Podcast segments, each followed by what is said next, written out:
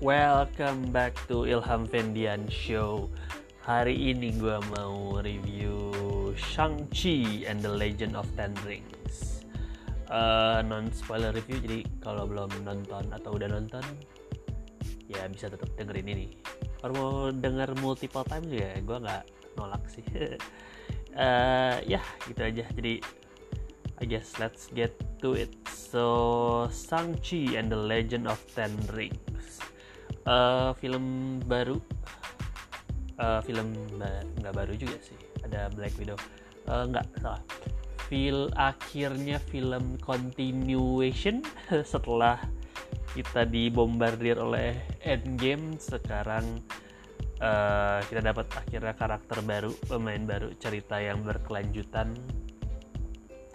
Dan judulnya Shang-Chi. Shang-Chi ceritanya tuh menceritakan tentang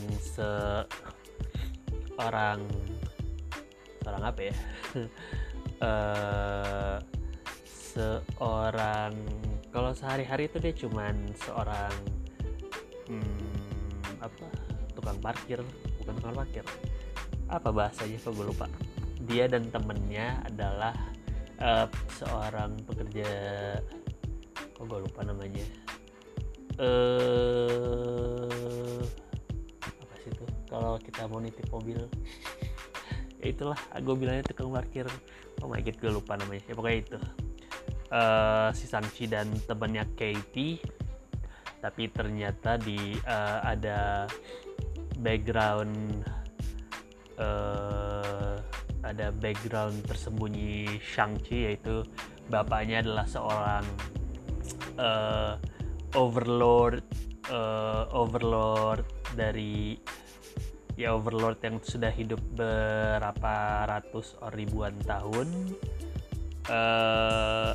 Dan Shang-Chi adalah penerus kingdomnya dia kurang lebih, dan disitulah ceritanya kurang lebih lah. Gitu. I know Shang-Chi kurang lebih ceritanya gimana kan. I'm really bad at this. Sorry. So, Shang-Chi yang paling pertama gue mau bilang adalah Simuliu yang maininnya. Dia great di sini. Dia charming, karismatik gitu. Terus karakternya juga relatable kan. Dia jadi kayak karakter dia tuh ngambil kerjaan yang menial, yang kerjaan yang nggak berat gitu, tukang parkir, tukang valet. Ya Allah, akhirnya gue baru tahu lah, tukang valet, valet mobil sama temennya si Katie gitu. Padahal dia orang pinter lah ceritanya katanya gitu. Nah tapi dia milih menial job, dan ya udah, kerjaannya sama temennya si Katie ini cuman hal-hal yang ya spend time sama weekend sama temennya, minum ke bar atau karaoke, dan yang bikin mereka jadi relatable kan gitu. Ya terutama untuk karakter si Shang-Chi nya ini, jadi cool. Terus kedua, Awkwafina. Gue suka Awkwafina karena sebagai Katie, karena paling utama sih, selain dia great gitu ya, Awkwafina gitu ya, langsung kebayanglah karakternya. Terus dia jadi kayak satu jadi sebuah funnel dan channel untuk hal-hal berbau komedi. Pokoknya komedi harus melalui karakter Awkwafina gitu. Makanya dia filternya komedi di sini. Jadi, dan menurut gue itu sangat membantu. Di film ini ngebantu karena kayak secara scale filmnya Katie tuh fish out of water gitu lah. Kalau secara, ya kan kalau kita tahu Shang-Chi dengan bapaknya yang overlord gitu ya, Shang-Chi udah ngerti lah sama dunia ini, sedangkan Katie belum gitu. Jadi kita melihat dari her perspektif kita, dan dibawanya komedi, which is great. Tapi tadi yang gue takutin adalah karena dia funnel dan channel untuk semua jokes yang ada untuk di film ini, jadi pas tadi ada beberapa yang takut kayak ada dramatic moments gitu. Dan MCU kan suka gitu ya, kalau apalagi pas kemarin kita bahas Black Widow, jadi ada beberapa mereka pengen momen dramatis tapi mereka potong cepat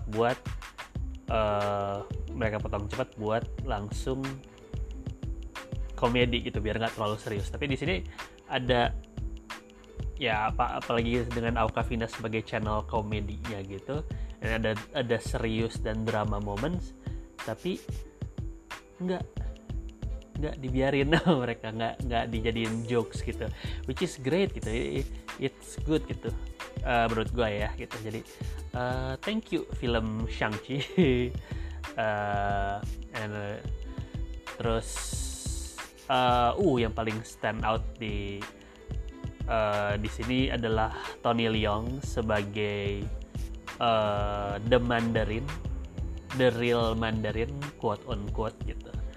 Dia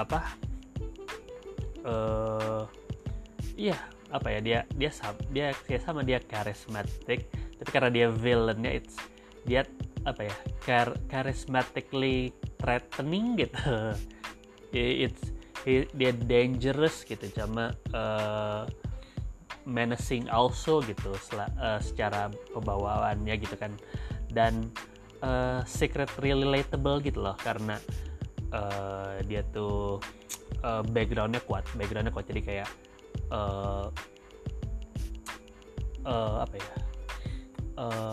dia seorang bapak dan seorang duda gitu. duda yang sedih gitu. Jadi semua bisa relatable sama itulah gitu, dan dare I say dia masuk top 4 villain, top 4 dulu lah gue taruh, top 5 MCU villain, walaupun nomor 1-2-nya sudah terserah pick lu sendiri.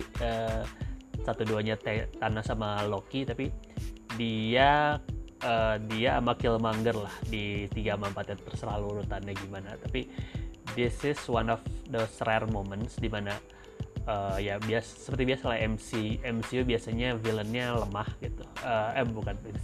Bukan villainnya lemah, tapi karakternya lemah, nggak strong, dan cuman beberapa yang menurut gua villainnya tuh sangat karismatik dan sangat menarik, dan jadi ya menarik lah intinya. Dan di sini benar-benar Tony Leung sebagai villain yang menurut gue keren gitu ya, great villain gitu. Apalagi the heart of the movie gitu, kayak selain tentang Shang-Chi nya sendiri,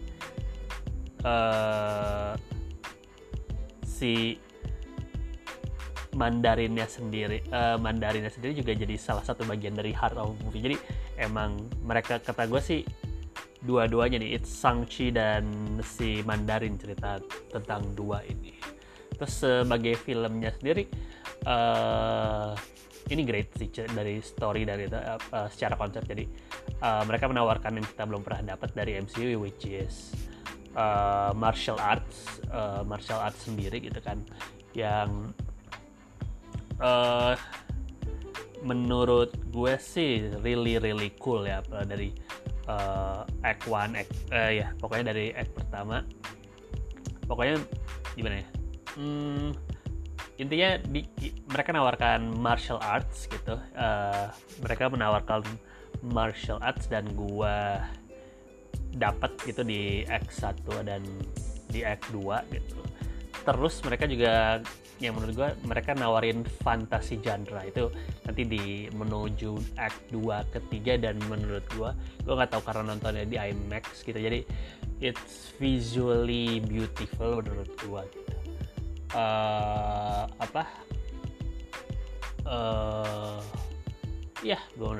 Walaupun gue mungkin sedikit kecewa begitu, karena dia nawarinnya tadinya awal benar-benar nawarin Shang-Chi itu bakal martial arts, yang which is dari X 1 sama 2 mereka tampilin the martial arts.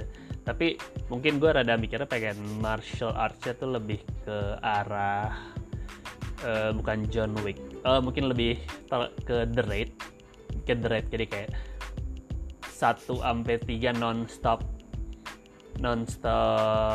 martial art. Tapi karena ketiga there's something yang harus berbau fantasy, jadi mereka nggak bisa, istilahnya pas X1 ke 2 tuh martial art-nya grounded as in martial arts ya real ya, benar-benar kayak film martial arts. Tapi yang ketiga karena ya cerita gitu karena mereka jadi not ya harus mulai CGI-nya ada lah gitu, mulai yang which is fine menurut gua, nggak apa-apa gitu. Tapi sedikit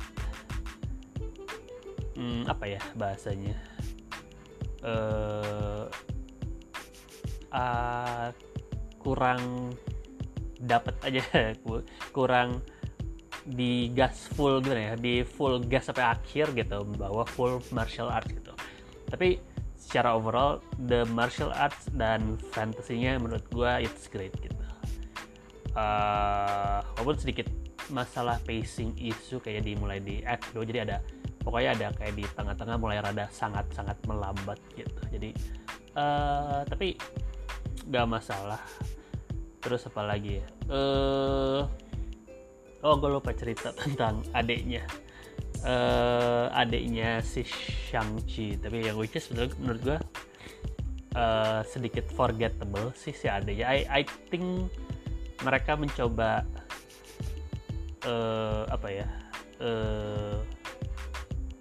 pengen mereka dia jadi penting, tapi menurut gua sedikit forgettable gitu. Ya, ada adenya Shang-Chi, tapi menurut gua sangat forgettable. Jadi she's fine gitu pas doing her thing, tapi ya pretty forgettable gitu. Tapi I think the core of this movie it's the relationship of father and his son gitu ya, si Shang-Chi sebagai anaknya. Dan dua hal sih menurut gue, si Shang-Chi kepada dirinya sendiri gitu. Karena menurut gue ini menuju teritori, pokoknya there's something yang disimpan sama Shang-Chi, walaupun dia akhirnya bilang ke Katie dan adenya, tapi itu kayak nggak dijelasin fully, dan I think itu disimpan for later tentang hal itu gitu. Kayak ada there's something Shang-Chi have to do, dan itu walaupun dia blurt out bilang apa, tapi menurut gue itu disimpan. And then itu untuk Shang-Chi saja. Tapi yang the whole heart of this movie sih menurut gue tetap bapaknya dan anaknya gitu. Dan ada dialog yang sangat sting, yang sangat gitu sakit banget, yang menurut gue bakal nyelekit banget ke bapaknya gitu. Ada menurut Shang-Chi bilang ke bapaknya, dan menurut gue that is one of it stings. Dan menurut gue this is the heart and this is itu keren banget. Makanya gue suka banget sih dinamika bapak sama anak gitu. Dan iya itu sih menurut gue Shang-Chi deh. I think yang lu regardless lu suka MC apa enggak, I think lu harus nonton ini karena feel-nya beda, apa yang ditawarkan juga beda dari segi martial arts-nya dan segi fantasinya nanti pas itu. Menurut gue it's something yang harus kalian enjoy, I guess gitu bahasanya. Intinya Shang-Chi and the Legend of Ten Rings harus ditonton. Itu aja sih dari gue. So Shang-Chi and the Legend of the Ten Rings, have you seen it? What did you think? And talk to you later. Bye.